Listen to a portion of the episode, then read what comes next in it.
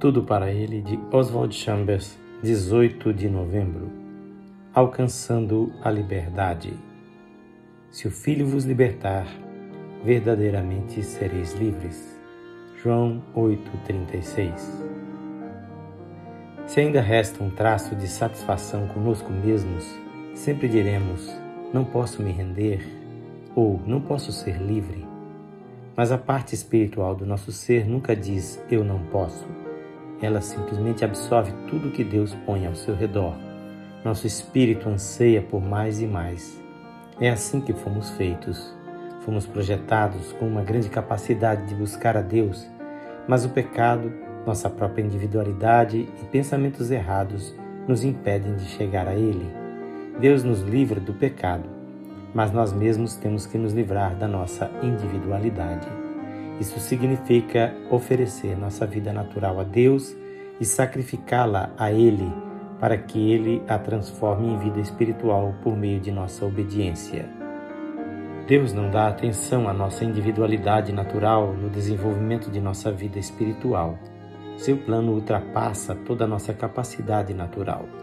Devemos cooperar com Deus nisto e não resistir-lhe dizendo: Não posso fazer isso.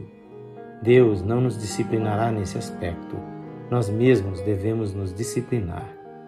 Deus não levará nossos argumentos e todo pensamento cativo à obediência de Cristo, conforme 2 Coríntios 10, 5.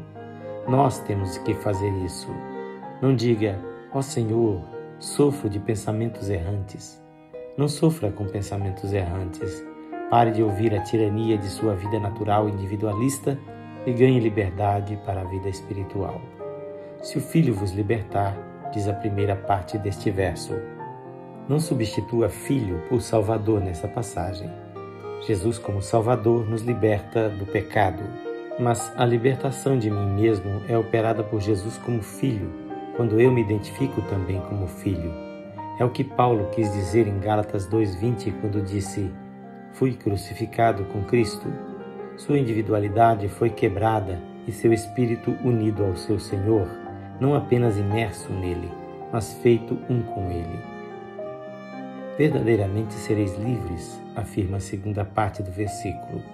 Livre até o âmago do seu ser, livre de dentro para fora.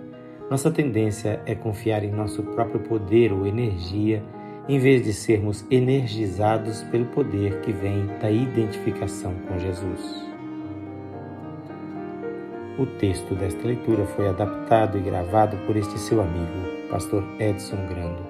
Que o Senhor Jesus abençoe a sua vida e lhe conceda plena liberdade no conhecimento dele.